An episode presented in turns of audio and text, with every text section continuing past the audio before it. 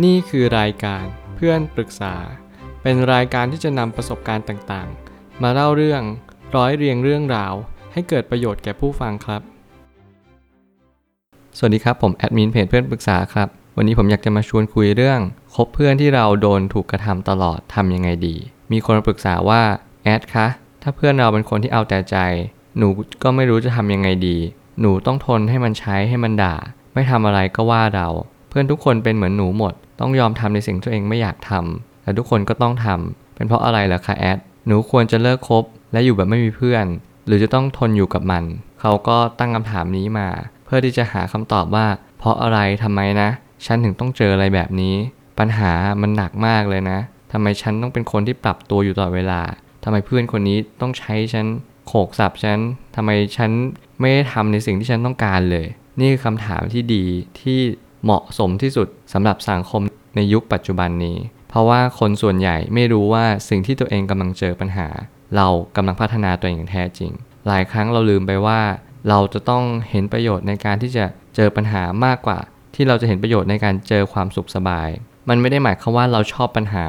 ยังไงคนที่พัฒนาตัวเองก็ไม่ชอบปัญหาอยู่นั่นแหละ แต่เขาเห็นประโยชน์ของปัญหาเท่านั้นเอง นี่คือจุดที่แตกต่าง เขาพยายามไม่หนีไม่ผลักไสมัน เขายอมรับมันว่านี่คือสิ่งที่เขาต้องเจอ และเขาต้องเผชิญหน้าและผ่านมันไปให้ได้ ผมเลยตั้งคำถามขึ้นมาว่า เหตุการณ์นี้ขึ้นอยู่กับตัวเราเองอย่างเดียวเลย มันหมายความว่าทุกครั้งที่คุณเลือกตัดสินใจทำอะไรสักอย่างหนึ่ง คุณต้องคิดถึงตัวเองก่อนเสมอ ถ้าเกิดสมมติว่าคุณทนอยู่กับเพื่อนคนนี้คุณต้องได้อะไรกลับมา มันไม่ได้หมายความว่าเฮ้ยเราเจอเพื่อนแบบนี้แล้วเราไม่ได้อะไรแน่นอน หรือว่าเจอเพื่อนแบบนี้โหเราได้เยอะเลย มันก็คงไม่ใช่ แต่ละคนไม่เหมือนกันความคิดแต่ละคนแตกต่างกัน บางคนอยู่กับเพื่อนที่ไม่ดีอาจจะได้อะไรบ้างก็ได้ อย่างเช่น รู้เลยว่าไอ้คนเนี้ยไม่ใช่ต้นแบบที่เราต้องทำตาม มันหมายความว่าเราจะไม่เป็นแบบเขาเด็ดขาด หรือว่าเพื่อนคนนี้ดีมากเลย คนนี้เป็นต้นแบบที่เราจะต้องทำตามแบบนี้ นี่คือสิ่งที่เราจะได้กับคนที่ดีและไม่ดี เพื่อนที่ดีและไม่ดีก็คือเช่นเดียวกัน มันไม่จำเป็นเลยนะที่เราจะต้องไปนั่งคิดว่า เออ เจอเพื่อนไม่ดีจะต้องคิดในแง่ไม่ดีอย่างเดียว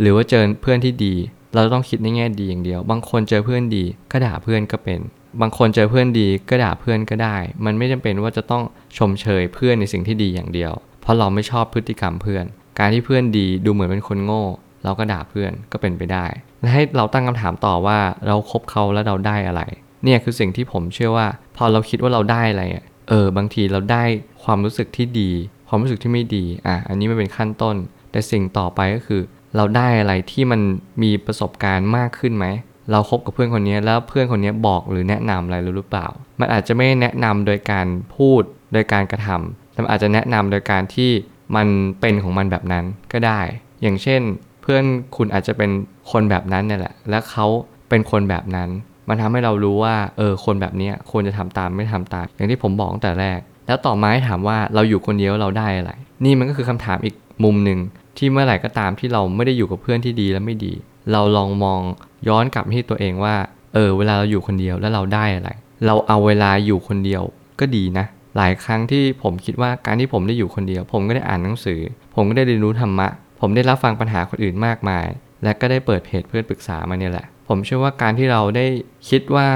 เราอยู่คนเดียวเราได้อะไรมันหมายความว่า บางครั้งเพื่อนไม่ดี เราไม่มีความสุขอยู่กับเพื่อน ที่มันเต็มถังเต็มที่ละ เราออกมา เราถอยออกจากโซนโซนนั้น ให้มาอยู่กับโซนเดงมากขึ้น หลายครั้งเราจะเจอสิ่งที่เรียกว่าอัญมณีที่ล้ำค่า บางครั้งเราลืมไปว่าสิ่งที่ล้ำค่าที่สุดในชีวิต ไม่ได้อยู่ที่ไหนเลย อยู่ในความคิดเราเนี่ยแหละ บางครั้งเราเจอผลึกความคิดจงนำมันมาใช้ คุณจะต้องปรับตัวให้ได้ อย่างเช่น มีเพื่อนที่ไม่ดี คุณจะต้องรู้ว่าเพื่อนคุณไม่ชอบอะไรหรือว่าชอบอะไร นี่คือการปรับตัวที่ดีมาก เพราะเมื่อไหร่ก็ตามที่คุณโตขึ้นไป คุณต้องเจอคนแบบนี้เยอะมากๆ หลายครั้งคุณทำในสิ่งที่คุณไม่ชอบ แต่คุณจะไม่ต้องทำเพื่อความอยู่รอดก็เป็นไปได้ สิ่งที่สำคัญคือชีวิตประจำวันของคุณกับเพื่อนย่อมต่างกัน เนี่ยคือสิ่งที่เห็นชัดเลยว่า คุณทนเพื่อนไม่ทน อนาคตของคุณกับเพื่อนจะแยกออกจากกันนะไกลโพ้นเลย เราจะไม่เป็นเส้นขนานที่มาบรรจบกันอีกอย่างแน่นอน เพราะว่าการกระทำนั้นต่างกัน คุณกำลังอดทน เพื่อนกำลังมีความสุขความสบาย แล้วคุณกำลังอดทนในปัญหาซึ่งดีมาก ส่วนเพื่อนคุณกำลังมีความสุขสบาย ในบนพื้นฐานของการเบียดเบียนตัวเองและผู้อื่น มันก็จะเป็นคำถามต่อไปว่า ถ้าเกิดสมมติเขายังทำแบบนี้อยู่ชีวิตเขาจะเป็นยังไง และชีวิตคุณจะเป็นยังไงหนึ่งชีวิตคุณต่อยอดและพัฒนาอย่างแน่นอน แต่อาจจะมีบางโมเมนต์ที่คุณอาจจะแย่ลง เพราะคุณคิดไม่ได้ก็เป็นไม่ได้ แต่เพื่อนคุณอาจจะเป็นซึมเศร้า และอาจจะมีโอกาสเป็นโรคประสาท หลายครั้งที่เรากำลังสุขสบาย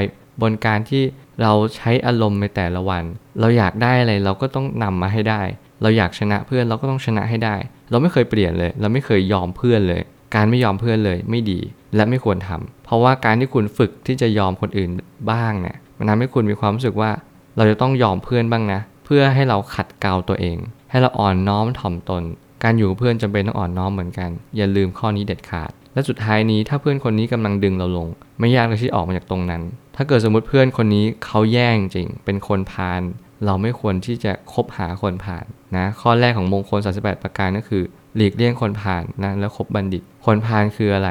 คนพาลคือมีความคิดที่แย่นำสิ่งที่ไม่ดีมาในชีวิตเรา กินเหล้าเมายา เที่ยวเล่นไปวันๆไม่ได้มีสาระหรือแก่นสารอะไร ไม่ได้มีประโยชน์ที่ทำให้เรารู้สึกว่าเรามีความสุขในชีวิตมากขึ้น ออกจากชีวิตเขาซะหาคนดี คนที่จะพัฒนาหรือดึงเราขึ้น ถึงแม้ว่าคนที่ดึงเราขึ้นอาจจะด่าเราทุกวัน แต่การที่เขาด่าเรามันอาจทำให้เราดีขึ้นก็ได้ ให้คุณลองดูชีวิตประจำวันของเพื่อนคุณว่า ชีวิตประจำวันของเพื่อนคุณทำอะไรแต่ละวัน นี่คือสิ่งที่จะชี้วัดว่าเพื่อนคุณจะเดินทางไหน ผมเชื่อว่าทุกปัญหาย่อมมีทางออกเสมอ ขอบคุณครับ รวมถึงคุณสามารถแชร์ประสบการณ์ ผ่านทาง Facebook Twitter และ YouTube และอย่าลืมติด Hashtag เพื่อนปรึกษาหรือ f r ร e n d t a l k ด้วยนะครับ